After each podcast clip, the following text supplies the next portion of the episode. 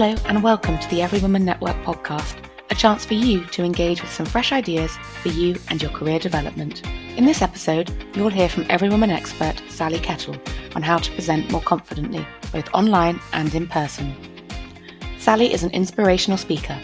She's the first woman to have rowed the Atlantic Ocean twice from east to west and has since delivered hundreds of talks on fear and risk taking. She supports workplaces with resilience and well-being and understands the pressures of presenting in front of other people. Sally explores how to deliver presentations that are both memorable and effective. Over to you, Sally. How do you feel about presentations at the moment? So, do you love them? Do you loathe them? Or do you, do you think it depends on the presentation? I've got a lovely quote for you, and it's from Mark Twain, and it says, "There are only two types of speaker in the speakers in the world: the nervous and the liars." I'm going to tell you a secret. All right, so this is it. This, if you remember any one thing from this, there is a secret, and it's this. Okay, great speakers are able to deliver sticky messages in an authentic way, right? And I'm going to give you a formula of what that means. What you want is the audience to remember what you said and then feel something or do something about it, or both. It really is as simple and as as complicated as that. so you can probably see, you know, uh, people within your workplace or even outside of your workplace. Maybe you go to a club or society that has speakers, where you've just come away either feeling something amazing, and hopefully it's for all the right reasons, and remembering something they said, which was important or resonated with you. Interestingly, now I'm saying that, you can probably also have that same feeling who, with somebody who's performed really badly, but for all the wrong reasons. And that's what I'm going to try and help you to steer, to navigate through, delivering really great sticky messages in a way that's authentic to you. Okay, so, how are we going to do that? Look, we're going to talk about becoming competent. So, I'm going to give you five competencies that I want you to go away and work on. Okay, then we're going to talk about managing nerves. And also, I'm going to give you some kind of quick tips really on constructing a talk or a presentation. So, a really, really quick guide. And then finally, we're going to discuss storytelling. It's only a very quick overview. It's really to get you thinking about how you're delivering your own presentations, whether online or in person. Let's talk about becoming competent. Okay. So I have five competencies for you to kind of think about. One is presentation, two, knowledge, three, delivery, four, performance, and five, confidence. Okay. So they are the key competencies. And I've put in the middle practice because without practice, you're not going to be able to develop these competencies. Preparation. How good are you at winging it? Okay, I want you to have a think about that. Some of you might be great at it and you're very happy to step into a situation and just start talking. Many of you will not be good at winging it or don't feel confident yet to wing it. So, on the scale one to 10, where do you sit? And if you sit at not good at winging it, then you need to give yourself more time to prepare. Knowledge. Okay, so ask yourself the question how much homework do you need to do? Do you know this subject inside out? That'll score a 10. Or you don't know the subject at all? That scores a 1. Where are you on that particular scale for that particular presentation. Again, if you need to gain more knowledge, give yourself more time to prepare. Sometimes you don't have that. You don't have that time. You've got to wing it. And there's not much we can do about that. You've just got to step up. Next, performance. Now, this is an interesting question for you. What's your authentic? And when I say that, my authentic is I'm out there, I'm big, I'm loud, I gesticulate a lot. This is me, this is what I do, right? I go up and I go down. I'm kind of like, you know, I'm big. I know I'm big, but that doesn't mean that's you. All right, that doesn't mean that's you. You might be a quieter person. You might feel that delivery is not in that way for me, I have my own inner Sasha Fierce, right? I come on um, on the stage and something within me changes. I'm a different person. And that works for me. That's authentic for me. That might not work for you. So it's thinking about when you stand up and deliver, whether online or in person, what feels the most authentic. And maybe get some feedback from other people. Say, did that feel like me? Did that really feel like me? If not, then maybe you need to have a tweak or a change. Delivery. Are you relaxed with the tech and face to face? Okay, so if you're not, again, if you're scoring a zero and the tech is really freaking you out, get some help. get some help with the tech. If you're um, struggling with the face to face stuff, get some help setting it up. Get some support team in there, get a friend or a colleague to give you some help, making sure that you're prepared and ready to deliver without feeling anxious and nervous about the way you're going to do it or the place in which you are going to do it. Confidence. What are your natural levels? Okay, so in general, this is this is not just about delivering. Are you generally a confident person?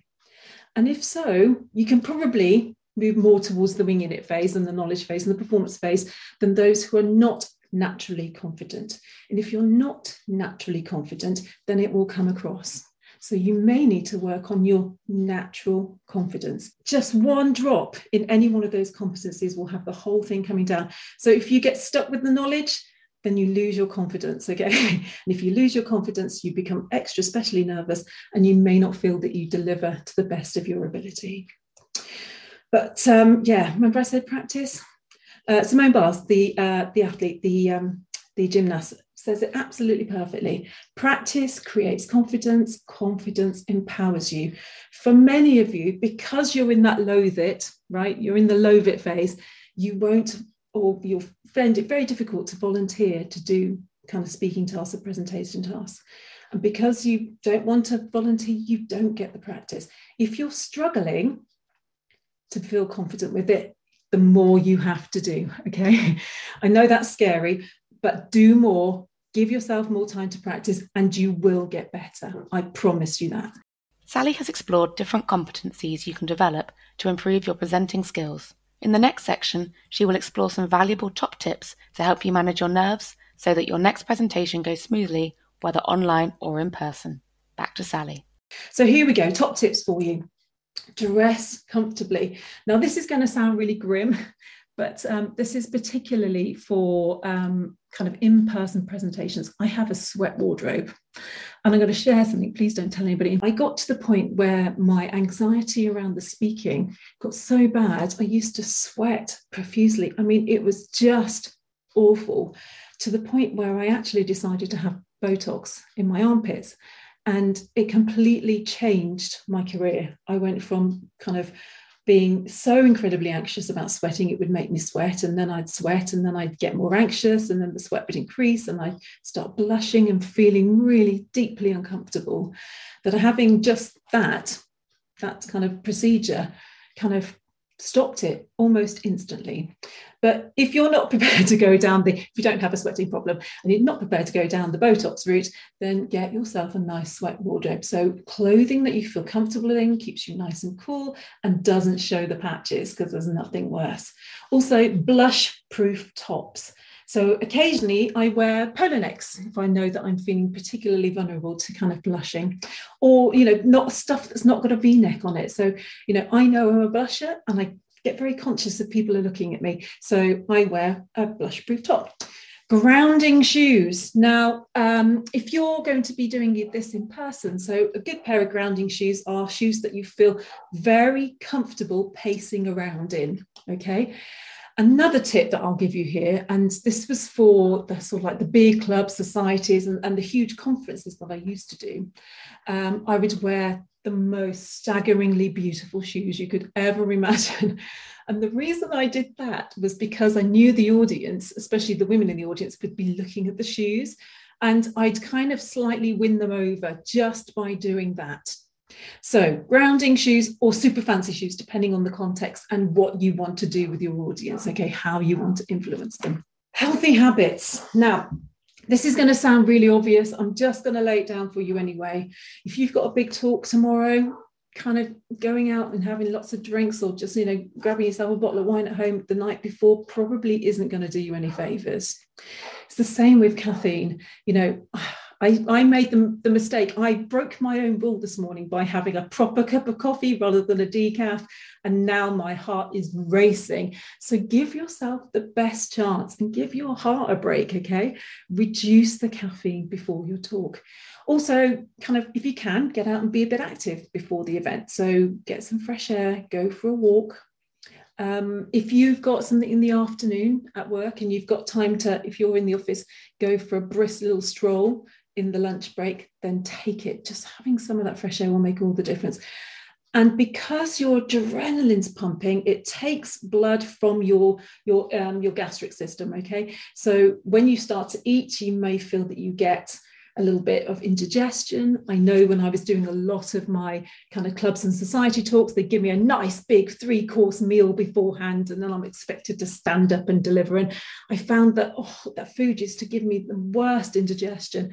And certainly post talk, the adrenaline's still quite high, and your stomach will feel still a little bit sensitive. So light bites. Take control. All right. So when I what I mean about that is whatever your um, your platform, whether it's online or in real life, set the ground rules. You are in charge in your bit. All right. So if you want questions at the end, then say that. If you're happy to be interrupted, then say that too. If you want to kind of break out and have a quick chat um, about a particular um, subject or point, say that you're going to do it. Set the ground rules. Um, same goes with asking people to be um, on video or not on video, or talking in the chat or not talking in the chat. Um, also, make your space, and this is um, particularly relevant if you're in the workspace. You may be going into a meeting room where there's chairs and tables and bits and bobs all over the place, and it's not ideal. Give yourself time to prepare the space the number of times I've seen people going in and they're stood behind the chair because they've been too frightened to move it. move it. Light and sound. Um, there's nothing worse than bad tech when it comes to sound and bad lighting as well, especially on Zoom and things, where they can't see you or they can't hear you. It's the same if you're back in the office. Okay, make sure that everybody can hear you well, because otherwise you've lost half of the room if they can't hear you be sure to double check and you can ask your ally to do that for you. Okay, send them to the back of the room, ask them if they can hear you clearly, and then go on from there. And on the make your space front, it's the same at home. It's the same if you're working from home. Okay, clear the decks, make sure there's nothing you can trip over or hit or make a clatter with. Make your space comfortable and ready for you to deliver in. Remember, acknowledge your nerves. We all get nervous it's totally okay. Okay. Do something about it though. So remember, I said dress comfortably, employ some healthy habits, um, get your ally in, and take control of the space. So they're my top tips. Sally has given some memorable practical tips for managing nerves before and during a presentation. Next, she will guide you through how to best utilize her sticky notes method to curate a powerful and engaging presentation. Now I'm going to give you a quick guide to construction and it is a very quick guide. Okay, I'm going to give you two sort of methods, one that I use all the time, one I don't use so much, but I know it works for a lot of people. Okay, and this is my first one. This is the train journey. So we're imagining we're going to Victoria to Brighton. Okay, so in Victoria, you've got the lady on the old tannoy. Hello, we are going to uh, Brighton station. So it's the kind of bit where you're explaining what the journey is. Okay, so you're telling the people that you're talking to, this is what we're going to do and this is where we go. Then we stop at our first sticky, sticky message, Haywards Heath. Okay. So there we are. This is the message I need you to remember. Okay. Make it loud, make it proud. Then you go on to your next sticky message, make it loud, make it proud, whatever it is. And then you draw your conclusion at the end at Brighton. Now, if you're feeling confident, you can move away slightly from this and you could add in extra stops. So we're going to add another sticky message. It's um, East Croydon, okay? You can stop and discuss. So you've done your first two sticky messages, your first two relevant points, and now we're going to have a chat about it within the group. Okay, so you can stop and chat, and maybe you want to put in another point at the end. Okay, so that is our train station. So you can have as many as you like, but remember when it comes to sticky messages, there's only so much people can take in. Okay. So make them super sticky, make them super rememberable, and don't make them too many. And a good way of kind of explaining this might be through the pyramid principle. And you can look this up online. So maybe there's a main takeaway. You've got three insights that you want to discuss. And for each insight, you've got three supporting points. Okay, so have a look if this kind of feels right to you. Storytelling. Storytelling is really tough. We all know what it means. We all know that telling stories enables us to kind of get our message across in a more authentic way. But how does that work? There are three things that you could consider putting into your, your presentations. Number one, analogies. Okay, so whack in an analogy. So, for example, uh, oh, now I'm thinking about it. I don't even know what I'm going to say. Oh, well, you know, you want to do a sticky point and it needs to be as big as a giraffe. Okay. And it's a giraffe that I saw in the zoo yesterday. It was spotty and huge, you know, something like that. So is that an analogy? Is that a metaphor? I'm not really sure. But stick in some analogies. Also, some metaphors. Okay. Whack in some metaphors. So it makes it interesting and exciting to listen to. And it becomes less dry and less droll and also personal experiences. So, for example, I kind of shared with you my my Botox thing. I shared an experience with people, and I sort of hope you don't go away thinking the only sticky message that you got from today was the Botox. But um, if anything, it's kind of around. Well, you know, she got nervous. She dealt with it by having a procedure, and then that made her feel better. So, you know, share your own personal experiences. And finally, finally, finally, finally, I keep saying it today, and I've mentioned it a few times sticky messages. And what do I really mean by that? It's stuff that sticks, the things that you want your audience to remember, and the things that you want your audience to feel or do. Okay, so sticky messages. So when you're delivering your talk, your presentation, what do you need them to remember? What do you need them to remember? And what's the best way of doing that? How are you going to make them feel? What sort of storytelling, analogies, experiences are you going to share with them to make them feel how you want them to feel? There are three things that I wanted you to do. One, I wanted you to feel something. Two, I wanted you to remember something. And three, I wanted you to do something. And this is what I wanted you to do. So, on the feeling front, I want to feel that I have inspired you to give it a go those of you who loathe it, or those of you who, you know, were kind of going, oh, I'm not sure, it depends on the presentation. If there's presentations you don't like doing, you need to practice them. The more you practice, the more you become competent. The more competent you, come, you become, the more confident you become. I need you to remember to increase your competency, just as I've said. Go out there and give it a go. Practice, practice, practice. And that's what I want you to do. That was Sally Kettle on how to present more confidently.